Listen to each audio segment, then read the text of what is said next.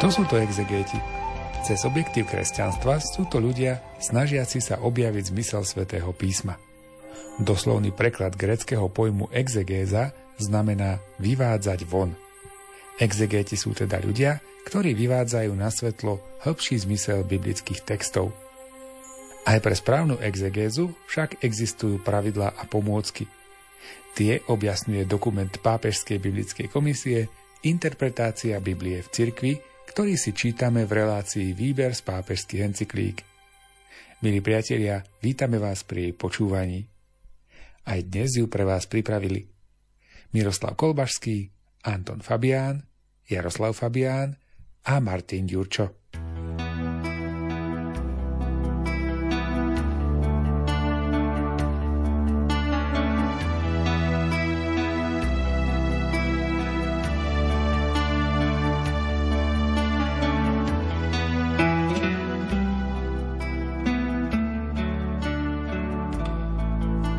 Exegéti majú vysvetľovať aj kristologický, kanonický a cirkevný význam biblických spisov.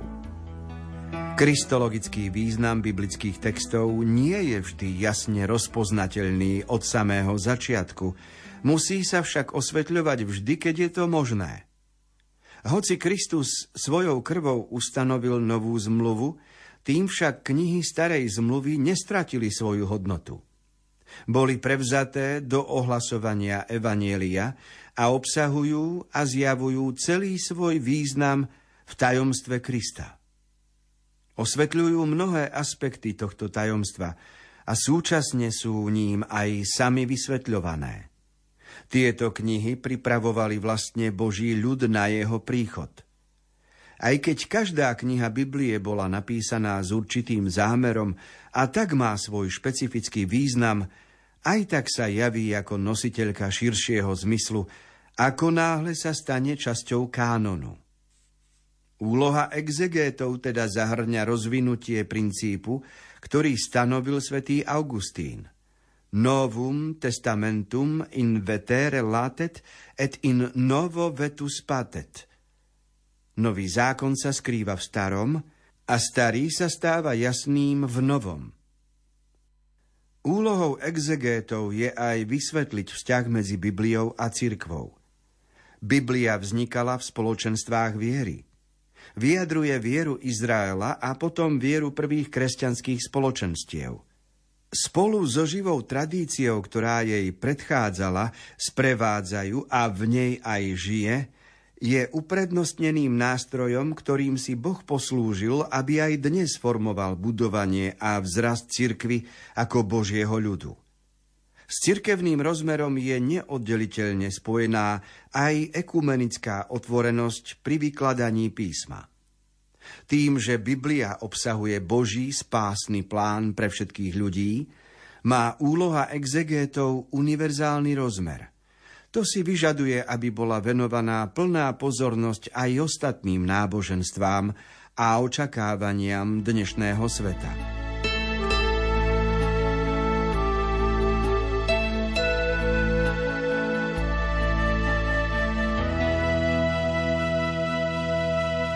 Ak sme hovorili o význame biblických spisov, po prvé kristologickom, po druhé kanonickom, tak teraz existuje ešte tretí význam biblických spisov a to je cirkevný.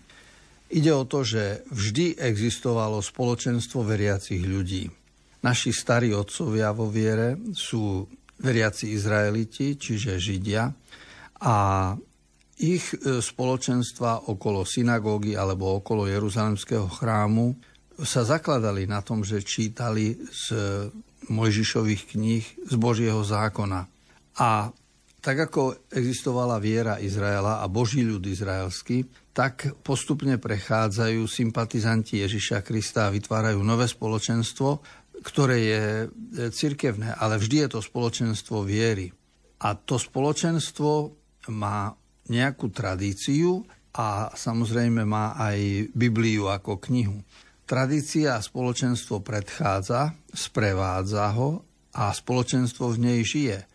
Čiže každé spoločenstvo veriacich ľudí vychádza z určitej tradície a v nej sa potom ďalej aj rozvíja.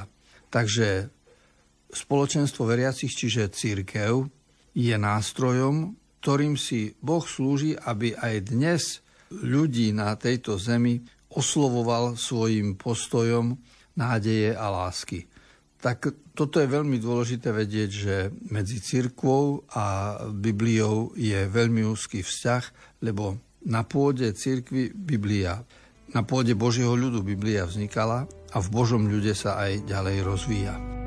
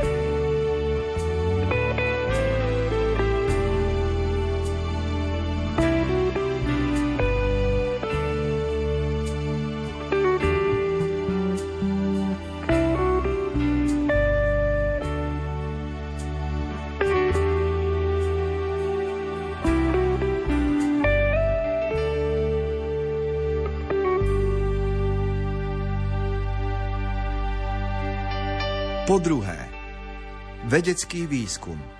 Exegetická úloha je príliš široká na to, aby mohla byť splnená jediným človekom. Práve pre výskum je nevyhnutné rozdelenie prác medzi špecialistov z rôznych oblastí. Možné nevýhody špecializácie sa vyrovnajú interdisciplinárnou prácou – pre dobro a pre poslanie cirkvy v modernom svete je veľmi dôležité, aby sa výskumu v rôznych oblastiach exegetickej vedy venoval dostatočne veľký počet dobre vzdelaných osôb. Biskupy a reholní predstavení sú zo starostlivosti o bezprostredné potreby o dušpastierstvo často pokúšaní postaviť svoju zodpovednosť za solídnu exegézu v cirkvi až na druhé miesto – Avšak zanedbanie tejto oblasti prináša cirkvi veľké ochudobnenie, pretože dušpastieri i veriaci potom upadajú do nebezpečenstva zaplniť túto medzeru exegézou cirkvy cudzou bez akéhokoľvek vzťahu k životu viery. Druhý vatikánsky koncil prehlásil, že štúdium svätého písma nech je akoby dušou posvetnej teológie – tým výrazne počiarkol význam exegetického výskumu. Súčasne tým však katolickým exegétom pripomenul aj to, že ich výskumy stoja v životne dôležitej vzájomnej súvislosti s teológiou, čoho si musia byť vedomí.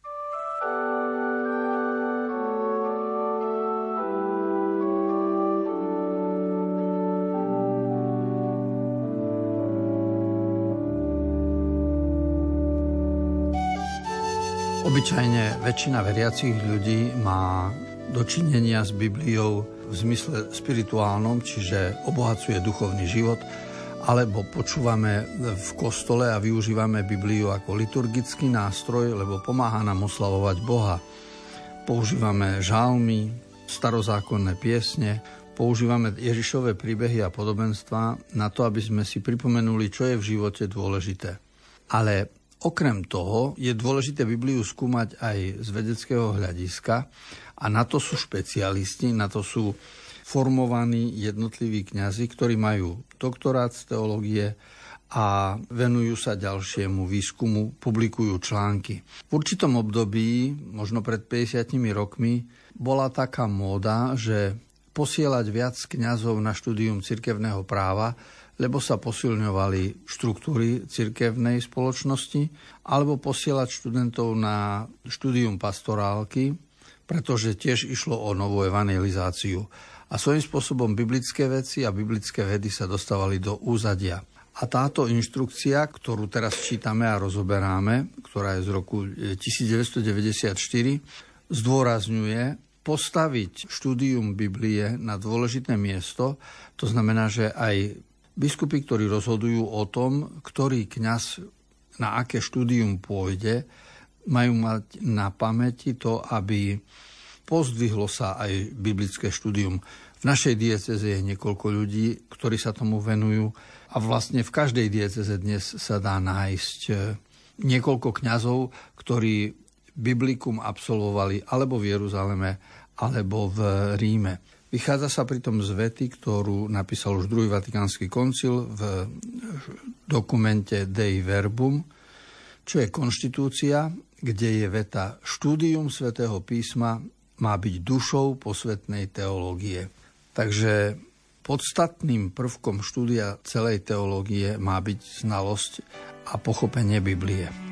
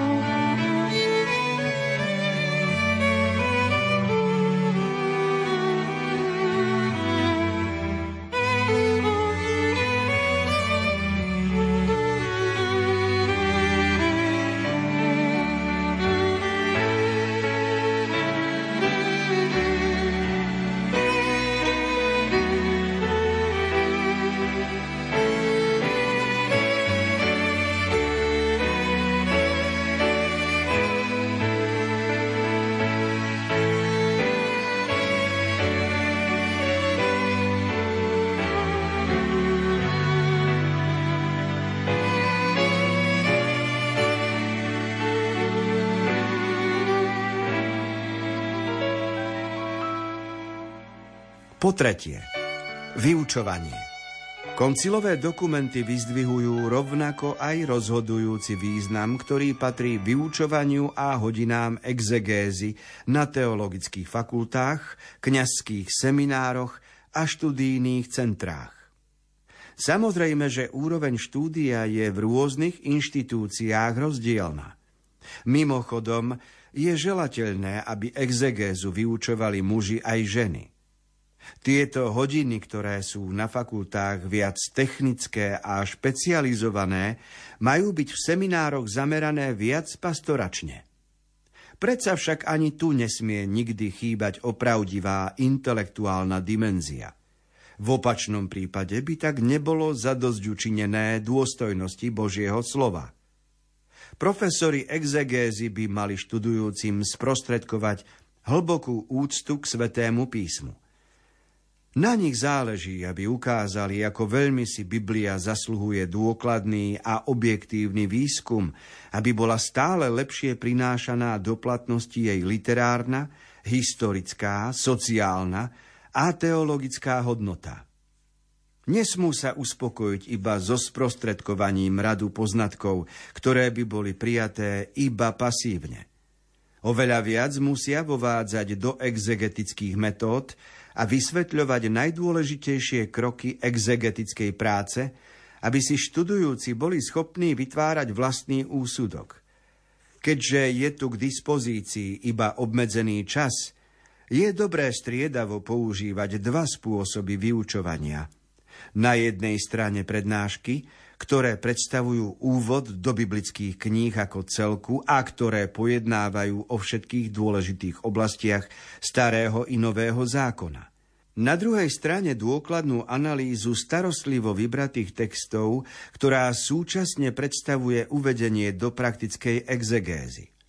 V jednom i v druhom prípade sa musí dbať na to, aby sa vyhlo jednostrannosti, to jest ísť ďalej ako iba k duchovným komentárom, ktoré nemajú žiadny historicko-kritický podklad, ale práve tak neponúkať iba historicko-kritické komentáre, ktorým chýba doktrinálny a duchovný obsah.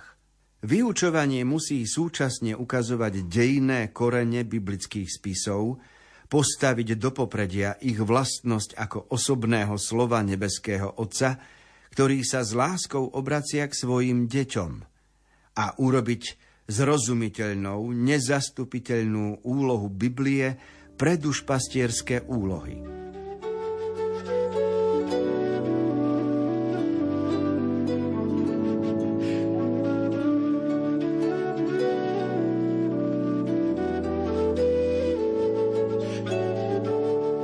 Medzi významy svätého písma patrí aj jeho vyučovanie, odovzdávanie nadčasovej Božej múdrosti novým a mladším generáciám a každému, kto hľadá e, zmysel a cieľ života. Je zaujímavé, že v minulosti sa tejto práci vyučovania venovali viac muži, ale posledné roky je samozrejme rovnováha aj medzi mužmi a ženami. Ja si osobne pamätám, aký som bol prekvapený, keď som v Ríme prišiel na prednášku a na začiatku semestra prišla žena a povedala, že bude učiť tento predmet. Tak bolo to pre mňa čo si nové, lebo celý čas sme boli v seminári vychovávaní ako chlapci a dievčatá mohli prísť do seminára, do internátu pre kňazov len v nedeľu na návštevu, spolužiačky a podobne. A teraz zrazu som videl, že v písme sa vyzná niekto, kto v mojich očiach dovtedy sa tým nezapodieval. Dnes už urobili sme veľký pokrok, lebo na synode sa hovorí o nových úlohách pre ženu a tak teda vidieť, že aj vo vyučovaní teológie, aj v cirkevných štruktúrach postavenie ženy nadobúda reálny význam a rovnocený s mužmi. Okrem toho, že kto môže učiť, otázka stojí aj čo treba učiť a inštrukcia hovorí, že Mali by to byť na jednej strane prednášky a potom aj semináre, čiže analýza určitého textu. Zasvetiť e, poslucháča do, do Biblie znamená pomôcť mu rozumieť jednotlivým príbehom. My dnes máme k dispozícii e, veľké biblické školy. Napríklad v taliančine je Maggiho škola, alebo Fausty, to už je aj preložené do češtiny, alebo Armelíny. A mnohé z nich už sú aj prístupné v našom jazyku a sú to texty, sú to komentáre, sú to exegézy, ktoré nám pomáhajú urobiť bližší krok Biblii a viac ju obľúbiť. Ak vezmeme do úvahy napríklad podobenstvo o desiatich pannách, z ktorých 5 boli múdre a 5 nerozumné, tak to podobenstvo vykladať znamená nielen ukázať, čo je v ňom pochopiteľné, ale aj ukázať, aké sú tam nezrovnalosti. Ide o to, že sa netreba báť nejakých nezrovnalostí a protirečení, ktoré sa v textoch nachádzajú a skúmať dôvod, prečo to autor tak napísal. Napríklad, keď je tam veta, že poslali ich, aby si išli kúpiť olej a bola noc. Kde v noci sú otvorené obchody, kde oni vtedy mohli si kúpiť olej do lamp. Čo tým chcel autor povedať? Alebo sa tam hovorí, že teda 5 mu sa nazýva múdrych, lebo boli bedlivé a 5 nerozumných, lebo zaspali. Ale keďže ženich neprichádzal, oni zaspali všetky. Potom, keď sa zobudili, tak niektoré poslúžili svietením. Čiže všetky boli nebedlivé. Ďalej je tam nezrovnalosť v tom, že lampy nám hasnú. Dajte nám olej, alebo lampy nám hasnú. No ak lampy hasnú, to znamená, že ešte svietia, ale už hasnú. Čiže nemali rezervný olej. Ale v čase, keď otvorili dvere a púšťali dovnútra, ešte lampy svietili, dajte nám olej, alebo lampy nám hasnú. To znamená, že ich pustiť mali. A také si otázky detailné si klademe pri rozjímaní nad textom a nakoniec zistíme, že celý ten obraz, celý ten text, príbeh chce povedať niečo iné. Tak ako je potrebné ustrážiť si svetlo, aby sme mohli mať nejaký cieľ a mohli sa orientovať v prírode, tak potrebujeme si ustrážiť aj svetlo viery, aby sme mohli obstáť vo svojom živote. A o toto ide, ustrážiť si hodnoty, ustrážiť si pokoj v duši, nádej pre budúcnosť, aby nás nevyrušovalo to, čo z, zo správ každodenných nás znepokojuje. Svojím spôsobom každú nedeľu a každý deň sa zapodievame Svetým písmom a hľadáme v ňom zdroj obživy pre naše dni.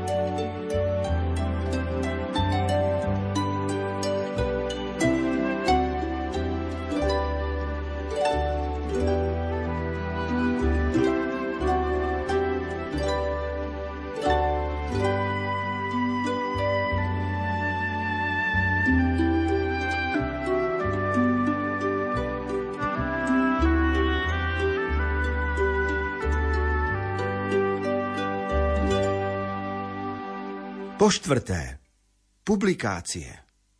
Ako výsledok výskumu a doplnenie vyučovania majú pre napredovanie a rozšírenie exegézy dôležitú úlohu publikácie.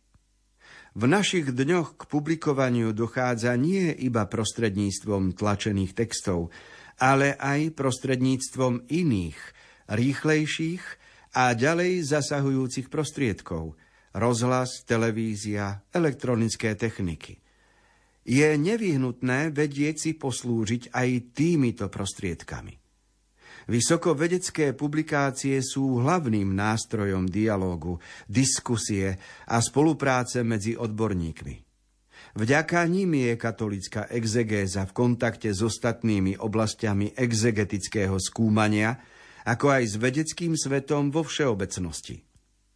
Už pri letnom pohľade jestvujú aj iné formy publikácií, ktoré majú veľmi veľký vplyv tým, že sú zamerané na rôzne kategórie čitateľov a poslucháčov, od kultivovaného publika až po deti na hodinách náboženstva, biblické krúžky, apoštolské hnutia a náboženské združenia. Exegéti, ktorí sú nadaní pre ľahko zrozumiteľné publikácie, znamenajú dôležitý a plodný prínos pre nevyhnutné rozšírenie exegetických štúdií a poznania. V tejto oblasti je zvlášť nástojčivá nevyhnutnosť aktualizácie biblického posolstva – Exegéti musia brať do úvahy oprávnené požiadavky vzdelaných osobností našich čias a jasne rozlišovať, čo sa má interpretovať ako druhoradý, historicky podmienený detail alebo ako mystická reč a čo má byť chápané ako vlastný historický a inšpirovaný zmysel.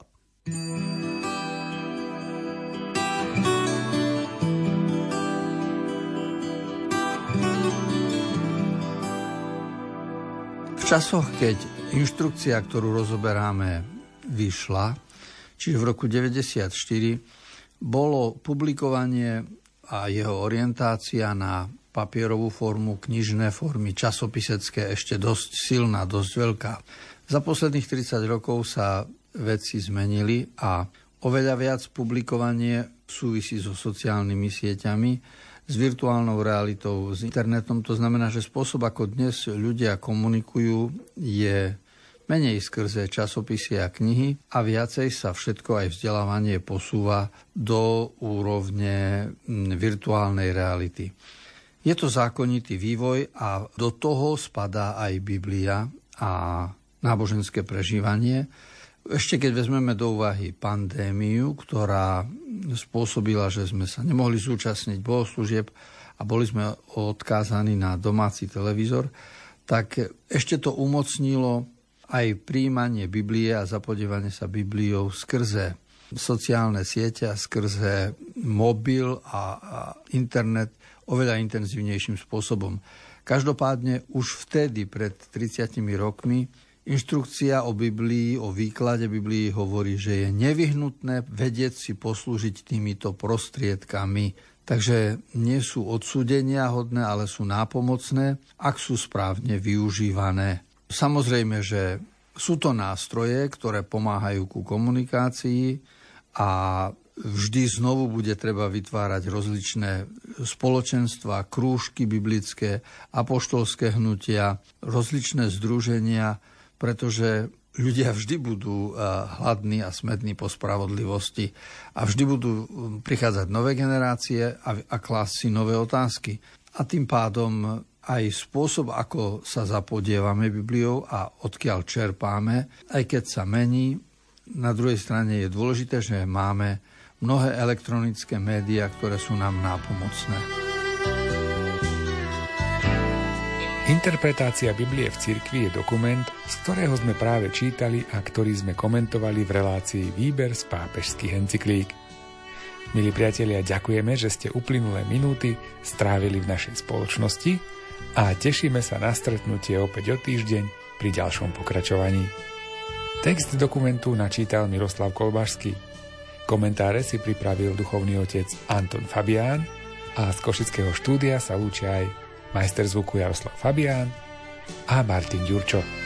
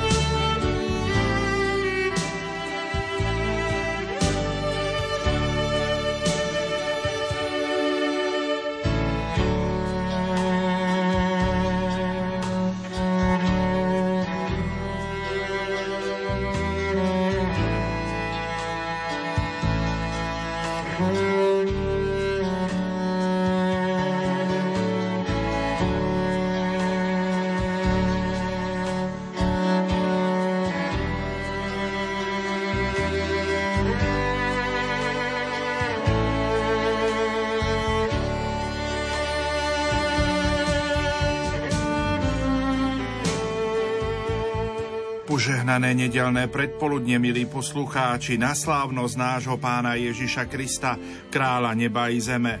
V nasledujúcich minútach ponúkame priamy prenos Sv. Omše z katedrály Sv. Alžbety v Košiciach. Celebruje ju Alan Tomáš, dekan farár farnosti. Na organe hrá William Gurbal. Technicky spolupracujú Peter Schulz a Richard Schwarba. Želáme vám ničím nerušené počúvanie.